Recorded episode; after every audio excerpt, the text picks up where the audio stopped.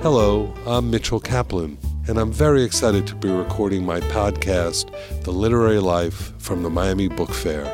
This is our 35th anniversary, and we're going to have a very special time together as we'll be talking to some of the most interesting, important, and timely authors writing today.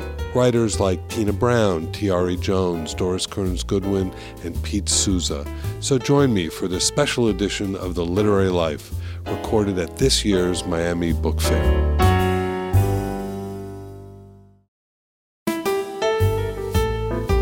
Welcome to The Literary Life. I'm Mitchell Kaplan, and it's my pleasure to be speaking to Lisa Lucas, the executive director of the National Book Foundation. Uh, this is the 35th anniversary of the Miami Book Fair, and there's no better person to talk to about books and about what we do than Lisa so that we can find out a little bit about what she does. Um, welcome, Lisa. Thank you so much for having me. You've had quite a week. Tell me a little bit about what just went on. It's been, you know, a little bit of a week. We did a few things, had a little party. Um, no, so it's National Book Awards week. So we kick off actually with 5 Under 35, which is a celebration of debut authors under the age of 35, which should be explicit from the name of the program.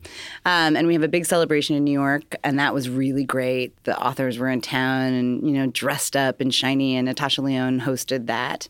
And then um, we then have the National Book Award finalist reading. So all the finalists fly into New York for the awards because um, we don't announce the winner until live at the until awards. The nobody awards, knows until the night of the minutes announced. Nobody knows that they've won. So we um, bring everybody together and then do a public reading. So all, I think it was 25 of them uh, because we added a category this year. Is that, is that is that prior? That's the day before. It's the day the before the awards. So they all read, Right. um, which is wonderful, and it's a packed house, and it's energetic and super fun. And we had the um, the authors, the international authors, read in their own language, and then we had the translators read in Oh, that's English. beautiful. And um, one of our authors didn't want to read, and she said, "Oh, it's too late for Polish." And the audience started chanting Polish, Polish. Polish, which just seems to me like one of the best things That that, could have possibly happened. Um, and then we had the awards the next night, Wednesday. Um, so we had the Which National Book big Awards. to-do. Big to do. We had about uh, almost 800 people sitting, 50 press, uh, a big party afterwards where young folks come in, and there's about 400 people that come in for the after party. So it's like a whole thing. No, and it's just great. and and I got to, you know it's live streamed. Mm-hmm. I was able to watch it, and then I was able to listen, you know, look at all the tweets about everything that was going back and forth. It's a real happening. You the National Book Foundation, and with your guidance, have been able to make those awards a real event that really matters. And when you win that award as a bookseller, it really matters. Mm-hmm. I hope so. It That's the really point. Mm-hmm. adds to sales, and it really highlights and and raises the visibility of those titles immensely. Talk a little bit about because for a lot of people, they've heard of the National Book Awards, but they don't understand the process, how it happens, the arc of the National Book Awards. So it takes all Explain that. year. You know, I've already started talking to everybody at the National Book Foundation about the 2019 National Book Awards. That's going to be our 70th anniversary, which is crazy. Um, but so we start by picking the judges. That's like the most important part of the process in many ways, right? Like identifying people who have a broad, um, open-hearted, um, open-minded approach to reading. How is that? How is that done? Is I it always say it's special sauce because there's no real There's no great real- way to articulate science it. No, really. I mean you have conversations with authors all year. You have conversations with booksellers. You have conversations with people who work in literature, um, So and you, you sort know. of feel out like how they read, what they read, you know, what their conversations are about it. So you sort of feel it out, and then you use recommendations because you can't be an expert in everything. You can't meet everyone, and so we ask some trusted experts or people who've judged before to send us um, folks who might be interested, and then the process of asking starts, which is its own thing because everyone's terrified. Uh, we got over 1,600 um, submissions this year for the National Book Award, and in five categories. And that means everybody has to read a lot. They get about six to seven months to read, depending on when so? the Do they submissions come in. actually read each submission in their category? I am blind to how it works uh, once we select each them and they receive committee books. decides to deal with how Mm-hmm. they're going to handle it. we ask that they do consider each title meaningfully. Someone in the committee does. Mm-hmm. you know, no book should ever go unread, untouched, un, you know, flipped through, um, because, you know, we're really looking. There's gems everywhere. The thing that you didn't think that you were going to love. The hope is that the judges will pay attention to something that they know they're not going to love, and then maybe sometimes fall in love. So it's fiction, poetry, uh, young people's literature, Nonfiction. nonfiction, and translation. So there are five categories. Mm-hmm. There's five now. categories now. So talk about okay. So once all those submissions come in, Mm-hmm. then what happens? So then we are pretty far away from the judging process. So we keep a real firewall between the foundation and the judges. We let them do their work. We trust them. Um, once we, you know, nominate a person to be on that committee, um, they then are entrusted and tasked with this long tradition. They speak to por- former chairs, inform how the process went. So there's some continuity between years. Um, and then they read and read and read and read. And we don't really talk to them in depth, other than, you know, guideline considerations, stuff that's like more logistical than it is about the content. Um, they call us right after Labor Day and they give us a list of 10 for each category. So we end up with a So list, So after Labor Day, there's the 10, which is the long list. the long list. And then we give them about a month and then they call us and they give us five. And that's the finalist list. And then they meet for lunch Isn't it like right before the, the day of the National Book Awards it's for the their final of. deliberation. hmm And they, um, although some groups have been meeting a little earlier and then just having a nice lunch, which is a good hustle, and I respect That it. That actually makes a mm-hmm, little I respect it. I respect it. So- some of them have never met. They do everything by phone. Ooh, that's So it's like sometimes it's the first time that they're seeing each other for these deliberations, and then the chair gets up on stage. So there's a chair of each. There's a chair of each. And who selects the chair? The um, committee does. I do. You select the mm-hmm. chair. Of I select the chair, and then the judges all So- at one time. So the chair is kind of the, just oversees the yeah, process. helps make, and we are more in contact with them, um, Right. just like about how you know organizing information and making sure that they have like master lists of every book that's been submitted. We get a check copy of everything, stuff like What's that. What's brilliant, I think, what you've done is the different places now you've chosen to announce the long list Mm-hmm. and then the short list. This year was Uh, this year we did um, the long list we did with the New Yorker again. That's been Right. a long-standing partnership and has been a lot of fun. And it's hard because we're, we're pumping out lists every day, so it's like you can't really be on the radio doing the same thing every Right. day. It's like, but the New Yorker has done a great job. They do these beautiful illustrations for each category, and they've been really wonderful to us. Um, and then this year we did the finalists um, live on uh, BuzzFeed's AM to DM, which is actually Right. a Twitter show. It's a morning show that airs only on Twitter. Um, and we were with Saeed uh, Jones and Isaac Fitzgerald, and we did this really fun little bit Oh, that's where we just unveiled all of the well, and you know the way it works in a bookstore. Mm-hmm. We immediately immediately need to know what those lists are so that we put our orders in to Mm-hmm. Yep. make sure That we don't we yeah. got it before a reprint happens because they immediately run out of stock Right. whenever that happens. And that's that's a kind of beautiful thing because you know book selling and and book it's all about selection Mm-hmm. and it's all about guides and the National Book Awards is another one of those guides. Yeah, and we try to be both a lens um, on something that you might have missed and that you should read, but also an organization that promotes reading. I was actually just reading this article about this food writer who had um, gone to Portland and identified a burger place as the best burger place in America, and the place closed. Right, because and, and so it's lists it draws your eye to one thing, but then everybody does the same thing. And so, while I believe in the awards and I believe in the identification of great, great literature, right, like stuff that you should have your eye drawn towards, you also want to always be making sure to Well- draw people's eyes to all 50 books, to books in general, to the arguments that happen when a book you loved wasn't on it. Well, which brings us to our relationship and why you're here in Miami. And that's the one thing that I always felt as well. When we started this relationship, it was to invite all the long listed Mm-hmm. people because, you know, there aren't really winners and losers, No. so to speak. It's a matter of highlighting what's really, really good this particular year. Absolutely. Mm-hmm. And how a- broad it is. What does that mean for you, our, the relationship of coming to the Miami Book It's Fair? an, it's incredible. So you know, our finalists come to New York for the dinner because we have to have them there because one of them might win, right? But the long listers aren't here. So this is the first time every year that I meet the whole crew or a significant portion of it, and it's beautiful because you get to hug them too and remind them that they won, that they did a beautiful thing, and that their work matters. Because I think that sometimes it can feel a little awkward at first. Well, that's but then you exactly have this incredible event where everybody's in beautiful Miami and everybody's just meeting everybody and feels like a part of the crowd. And the audience is just as excited to hear from a long lister as they are from a winner because it's like these That's brilliant always- geniuses. That's what always excited me. That that after someone might not have won that night, they go off into the dark night, Mm-hmm. and that's it. But now they they get to come to the sun of Miami Yeah. if they haven't Absolutely. they haven't won. And, they should never go into the dark night. Never. You know, I mean, it's like those books are like I always joke, and I'm like, "You're my family now." You know, I walk around bookstores looking to see who's going to be my family. You know, That's right. And they are to me. You know, that's my work family. But your mission of highlighting and, and, and supporting reading goes beyond just these awards. So, Mm-hmm. talk a little bit more about the initiatives, some of the remarkable initiatives you've started as Sure. well. I mean, I guess the two places where I feel like we've really worked towards is like, right, like if we celebrate books every year, but we don't build new readers, like who's going to read the, The books in 10 generation years? of readers. You know, who's going to care? Or, you know, who's going to keep the National Book Awards alive? Um, so we do programs that try to bring people into the fold. Some of that is educational and some of that's public programming.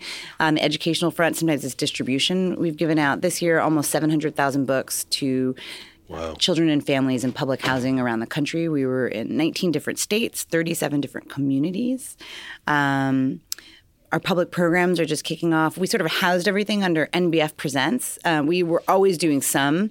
No, I know you, you. Mm-hmm. were in Portland this year, and you've been doing Yes. other events. So which- the Mellon Foundation came in and supported Oh, did us, they? and so we're kicking up what we were doing at colleges and universities to like something like forty events a year. So we're going to community colleges, we're going to libraries, we're going to book festivals, we're going to presenting houses and subsidizing tickets um, for different groups or organizations that wouldn't necessarily have an opportunity to come to an event. Perfect. Um, and we're just going all around. And that's just all that is about building readers. Sometimes seeing an event with an author that you never heard from, but you know they're really compelling, it's like, oh, maybe I'm going to pick up that book. That person was, I'm picking up what they were putting down. They, they often do. And If so- often, if you go to see one person and another person is there, you may discover the other person, which is really wonderful. Mm-hmm. amazing. And and you know you you have a, a very interesting history. I I knew about you before I knew about you. I mean, I used to read Guernica magazine, and you were the uh, the editing. You were was the publisher. The publisher of Guernica. Uh, tell me how you got from from from the first part of your life to Guernica to here. Yeah, so it was like a little higgledy piggledy. Um, I uh, started. I've always worked at nonprofits the whole time. Um, my first full time job out of college was at Steppenwolf Theater Company um, in the development department. Wow. Yeah. Um, but I've always really cared about supporting the arts. My dad was a musician. Um, I never wanted to make things. I always wanted to support them. I like just for whatever reason. I think when I was young, everybody's like, "You're going to be a musician," and I was like, "No, I'm not. I'm going to be behind the scenes." You're a producer at heart. Yeah, I'm a producer at heart for sure. I actually really definitely that's exactly how I would describe myself. Um, so I worked in development. So I did some fundraising. I went to a th- uh, youth theater company in New York and moved back closer to home, um, and did marketing and special events and development. And then I ended up getting a little part time gig at the Tribeca Film Institute in the education department because that was kind of where my heart was. And I stayed on for seven years, became the director of education, left and sort of loved what I did, but I never really found like my home in film. It just I loved my work. I loved what I did, but it just when I left Tribeca, I was sort of like, who am I when I grow up? Like, what am I going to be when I grow up? And um, I loved books. I always loved books. I was always a reader at at Steppenwolf. I used to walk across the street because we had to cross the street between buildings, and I'd always have a book in my hands. Um, and everybody who's ever known me has been like, Lisa was trying to make me read this book. And I just loved books. I once interviewed to, or interviewed, I tried to become a Paris Review intern right after I graduated college, Oh and they my. didn't take me. um, and so I went in a different direction and made my way back anyway, right? But um, so so anyway, I left, and then I just volunteered at the Brooklyn Book Festival, and I volunteered at Guernica because it was an all volunteer run organization at that time, and I just um, loved it and started meeting agents and editors and people in books, and and it just like every day I felt like I met somebody new or learned something new, and I was like, this is it. I never want to do anything else that doesn't have to do with books. I love it so much, and um, It's a fabulous world. It's the best. I like. I honestly, not you know, love or money couldn't pull me away at this particular moment in my life because it just feels like the best place to be. And uh, yeah, so I just I, I ended up volunteering and learning a whole bunch of stuff, and um, and Guernica was great. I was there for three and a half years. I'm with the book lover Lisa Lucas, the executive director of the National Book Foundation, and you're listening to Literary Life. We'll take a break.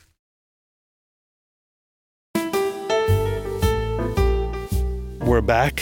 This is the Literary Life. We're at the 35th edition of the Miami Book Fair, and I'm speaking with Lisa Lucas, the executive director of the National Book Foundation. Let's talk books. What are you reading? What are you excited about? Can you? You uh, know, I know it's I, now that the awards are over, Now you can I feel reading again. compelled not to read anything awards related for like just a couple days. do you actually do read a lot I of I try the, to. You read the I did not short get list? through all of them, and I will get through them over the year. I'll keep picking them up, but I just felt like it was like time to give myself a little break. Um, so I'm reading uh, Notes from a Catastrophe, the Kolbert book. Yeah. Kolbert. Yeah, it's Mm-hmm. Kolbert. Um, so I'm reading that. That's the book that I brought with me to Miami, which seems fitting, given that climate change seems to be Given- impacting the yes. city here uh, more than many places in the United States. Well, it opens up with Miami. Mm-hmm. I think a big view of Miami. Just about every climate change book opens with with Miami, with Miami as ground which zero. must be so comforting. That's very comforting. So that's what I'm reading. But I'm so this this was a great year for books, you know, and it's also a great year coming. So I'm reading early, like a lot of people are reading. But galleys. um, Mitchell looking- Jackson has a book coming up, which is going to be fantastic. Colson Whitehead's book looks amazing. Amazing, super excited for It that. takes place in Florida as well. Valeria Luiselli has a book coming. Fantastic. Um, Laila Lalami has a book coming, Yeah. which is going to be excited. The other Americans, I think. So it's just like so I have all you send a million galley. You're like a bookseller. I get a lot. Yeah. I get a lot, a lot of books. Mm-hmm. Talk about the winners this year. Who do can do, do you have them over the top Yeah, of your head? yeah. So, So- who won in fiction? Uh, Sigrid Nunez um, for The did. Friend, which is super, super, super exciting. Um, you know, I kept saying, I have a feeling about this one. I'm feeling about this one. Um, and it's just a book about this woman who has kind of a long time relationship, friendship with this man who's a little Me Too. And um, when he dies, he sort of inexplicably leaves her his dog. Um, and it's funny and it's smart and it's, you know, it's actually like a pretty small book yeah. um, which is nice because sometimes people are intimidated by the big ones. Now, in nonfiction, you have um, The New Negro, uh, which is a very comprehensive biography of Alain Locke. right. Um, which is definitely a little daunting, but also fantastic.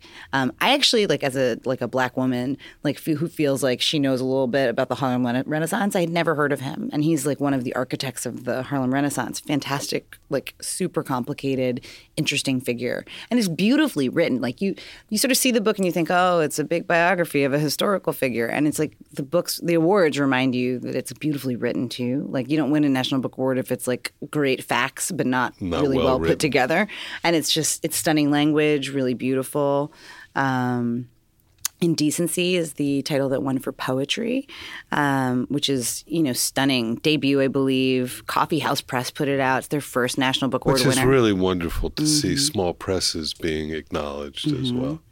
and then you have the emissary by yoko tawada which is our inaugural translated I literature I can't wait to read that. Actually. you know i have not read that one yet Yeah, I'm looking but it's like forward to that. dystopian and Yeah. wild and yoko tawada is a great author and i'm super excited about that that i think is going to be like my like my thanksgiving like treat is that i finally get to read the emissary um, and then for young people's literature is the poet X Yeah, that she was Um, she was at the bookshop mm-hmm. and it was amazing. she is amazing when she read I, the first time i heard her read we do teen press conference, which we do here in Miami, Right. but we do it in New York as well. And I was watching the live stream from my office as we were frantically getting ready for the awards. And I was kind of like, you know, typing and doing whatever. And then I just heard this voice. I know. And it was just like, I was struck silent. I I think there's a you know when you think about it, what's happening with teen literature now is energizing an entire generation of kids, middle schoolers as well as early high school kids. Mm-hmm. We just uh, had Jason Reynolds. I just saw him here give Mm-hmm. a talk to a room full of kids, and they were they were absolute. These were twelve year olds who were completely relating to everything he was talking about. he's so captivating. And when it, when you can do that, the mission of creating the next generation of readers, it, we are well on our way to doing that. Mhm, I really do. I think it's. I think we're having. I know everybody's sort of like books are the sky is No, falling. The sky is falling. I have to say, I do feel like we are in a like a moment of real strength. Yeah, I think I think those of us those of us who are involved in this world Mm-hmm. understand that more than anyone else. I mean, I see kids coming into the bookshop all the time. You see people, you know, you're dealing with young, you know, uh, young adult writers, Mm-hmm. and as well as adult writers. You know, the crossover now is no longer, you know, that well, the line is not demarcated as Mm-hmm. closely between what's for young kids and what's for adults. In fact, we put our young adult books in the fiction section, Yeah. you know, right next to it. I love that- like Jason Reynolds books, the middle grade ones. No, they're I love them. I like missed my train stop the other day. Do you know Better Nate Than Ever? Yeah. Those books, Yeah, the yeah, Nate yeah, books. yeah, yeah. I like I'm obsessed. Oh, fantastic! I love the Nate books. And I'm I'm a grown person. Yeah, no, no. I read. A, I read a bunch of stuff like that too. Lisa, this is terrific to talk to. We have to be a little truncated because I've got to get you on stage. Yes, thank Talk you for about what's going to happen on stage, real We're, quick. I'm going to interview a whole lot of authors. I'm going to make sure that they don't read over, and then I ask them one very smart question, and I'm going to wear hot pink sneakers. You are. Mm-hmm. I can't wait to be there. Lisa, thank you for being here. Thank you. This is a literary life. I hope you like what you heard and that you'll please share your review on Apple Podcasts and also give me your feedback at Books and Books on Facebook, Twitter, and Instagram. Subscribe to my weekly conversations on Apple Podcasts, Spotify, Google Play, and Revolver.com. I'm Mitchell Kaplan. Thanks for joining The Literary Life.